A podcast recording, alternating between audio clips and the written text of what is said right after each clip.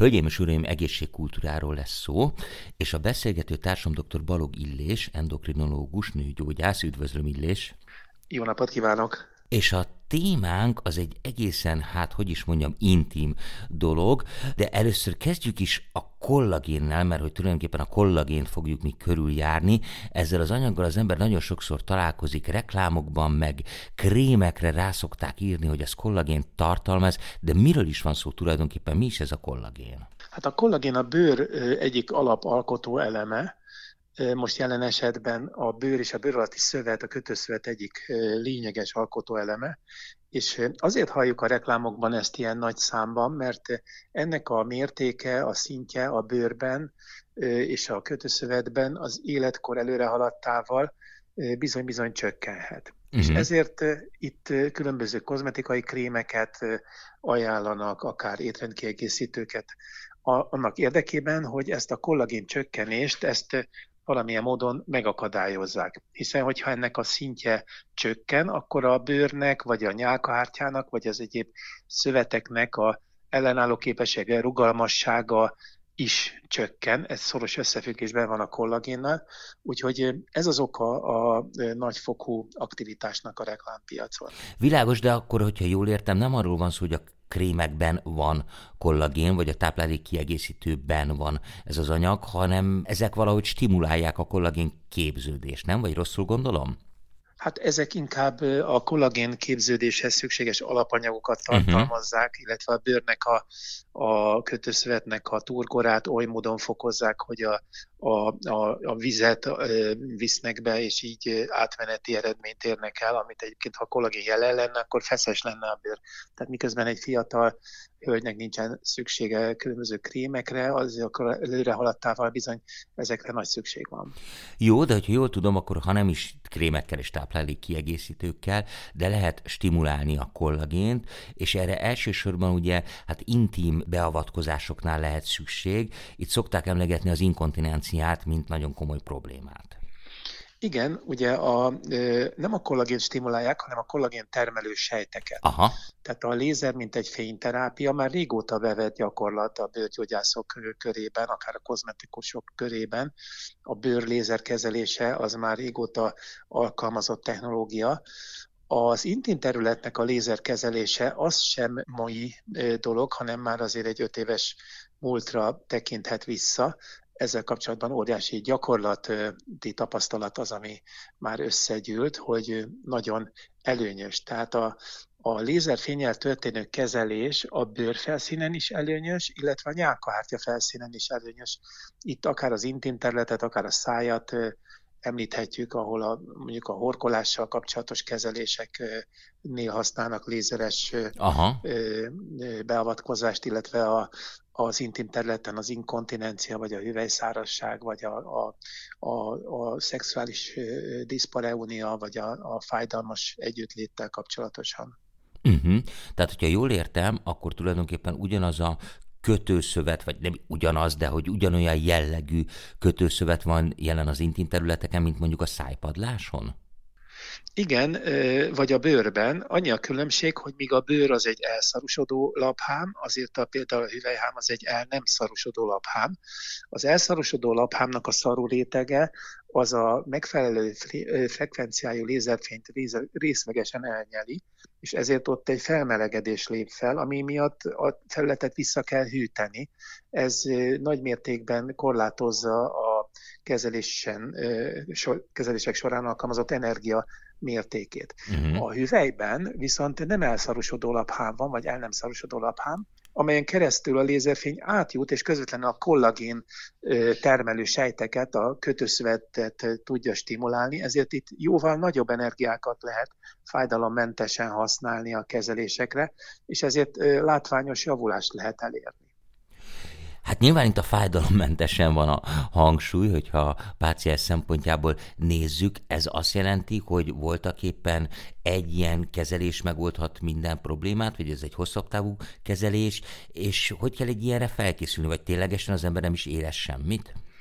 nem, egy kezelés az nem oldja meg a problémát, itt stimuláló impulzusok sorozatáról van szó, tehát egy uh-huh. kezelés sorozatról, és a beindító kezelési sorozat után megerősítő kezelésekre kerül a sor. Például az intim területen általában úgy szoktuk, hogy három beindító kezelést követ a két megerősítő, egy vagy két megerősítő kezelés, és akkor ez évekre megoldja a problémát. A kezelések fájdalmatlanok, hiszen a, a fény, ez a lézer fény, energia, ez átjut a hüvelyhámon úgy, mint egy, egy üvegfelületen, nem nyelődik ott el, nem melegszik fel a hüvelyhám, és ott vannak a hüvelyhámban az érzőidegvégződések, tehát azokon úgy megy át, hogy ott semmit sem okoz. Aha. A mélyben viszont nincsenek érzőidegvégződések, tehát nem érzi a páciens azt, hogy ott micsoda remek kezelésre kerül sor. Hm. Nagyon izgalmas. És mi a helyzet a horkolásgátlásnál? Ott is több ilyen beavatkozásra van szükség? Ott is kezeléssorozat, mindenhol kezeléssorozatra van szükség, akár a bőrön is kezeléssorozatra van szükség, hiszen egy kezelés az nem old meg soha semmit, hanem egy beindító folyamat van, aztán utána kollagén képződés elkezdődik. Tulajdonképpen például az intim területen ezt úgy kell elképzelni, hogy ilyen apró pontokra bontja a lencse a lézerfényt, és így hatol be a mélybe. És az elvékonyodott szövet közepén fejti ki a hőhatást, olyan 67 fokosra melegszik fel a szövet azon a ponton, aminek következtében az a kevés kollagén, ami ott van a szövetben, az, az, az összecsapódik, koagulálódik, mint a hőhatással bármi, akár a tojás fehérje is uh-huh. itt összecsapódik, elszívja a másik ugyanilyen beatolási pont ö, felől a kollagént, az üres területről vagy hát egy üres területet képez ott, és ezek a megerősödött, ahol a behatolás volt, ott oszlopszerűen megerősödik a szövet, közötte pedig kiürül a kollagén átmenetileg, és ez váltja ki a fibroblasztoknak, ezeknek a kötőszöveti sejteknek a kollagén termelését. Oda kollagén termelődik, és utána, amikor ezt, a, ezt háromszor így, ezt az impulzus teszt kiváltottuk, akkor utána hagyni kell, hogy térhálósodjon, hogy megerősödjön, hogy rugalmas legyen. Mert nem csak a, a volumen számít, hanem az is, hogy ez valóban térhálósodjon és rugalmas legyen, különben a, a problémának a, a megoldásában nem segít. Említette, hogy ez a beavatkozás öt éves múltra tekint vissza.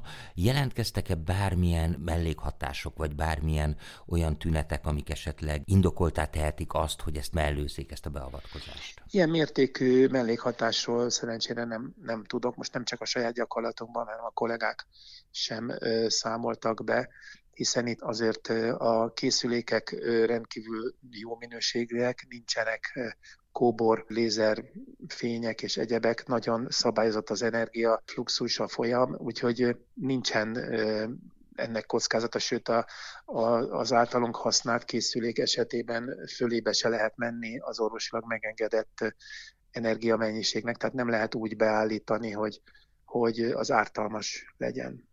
Akkor tulajdonképpen mind a két beavatkozás, hogyha az intim területeken végzett beavatkozást nézzük, vagy akár a horkolásgátlásnál, itt arról van szó, hogy a szöveteket tulajdonképpen feszesíteni kell, és akkor ez segíthet abban, hogy ne horkoljon valaki, illetve abban, hogy például az inkontinencia az ne legyen továbbiakban is probléma. A feszesítés az úgy következik be, hogy a térhálósodott kollagén fölött levő hámszövet, ami addig egy kifeszült, elvékonyodott szövet volt, ami tulajdonképpen a nyálkahártya, ami, ami az ellenállást, az ottani funkcionalitást biztosítja, az is sokkal nagyobb vérellátáshoz jut a kötőszövet vérellátás növekedése következtében, és ezért megfiatalodik. Tehát egy, egy idősebb nyálkahártyából egy nagyon-nagyon fiatalos nyálkahártyát lehet csinálni, miközben nem is azt kezeltük, hanem a kötőszövetet. Aha, Nagyon érdekes. Van egyébként más terület, ahol, mert nyilván, hogyha az ember azt mondja, hogy fiatalitás, meg fiatalodás,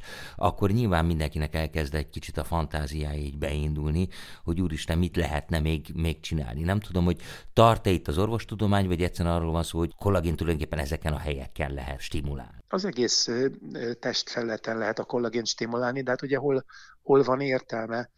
Nyilván ugye az arcbőr, a ráncosság, tehát ezek azok a, a területek, amik, amik nagyon érdekesek lehetnek, használják azért a bőr feszesítésére, sebek utókezelésére, hegek utókezelésére, tehát rengeteg felhasználása van a, a, a lézereknek.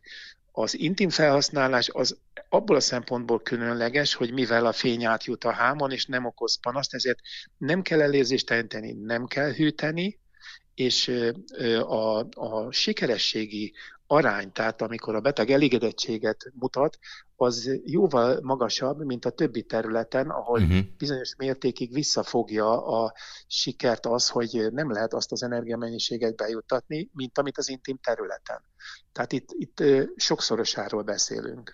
Hm, világos. Jó, hát nagyon szépen köszönöm, hogy elmondta ezeket. Azt gondolom, hogy, hogy egy nagyon érdekes aspektusát világítottuk meg az ön szakmájának, meg területének, és hogyha jól tudom, akkor ez a beavatkozás önöknél az Isten egyik klinikán elérhető. Hogyne, évek óta elérhető, és szerencsére az, arról, arról számolhatunk be, hogy ugyan százszázalékos sikeresség nincsen, tehát itt is van, amikor amikor nem sikeres, de igyekszünk arra, hogy a sikerességet azt előre megjósoljuk, és csak olyan esetekben állunk neki a kezelésnek, amikor ennek a, a sikernek a valószínűsége ez meghaladja a 90%-ot. Na, hát remek, bízunk ebbe. Dr. Balog Illésnek, az Isten egyik klinika endokrinológus nőgyógyászának nagyon szépen köszönöm a beszélgetést. Nagyon szívesen, én köszönöm a lehetőséget.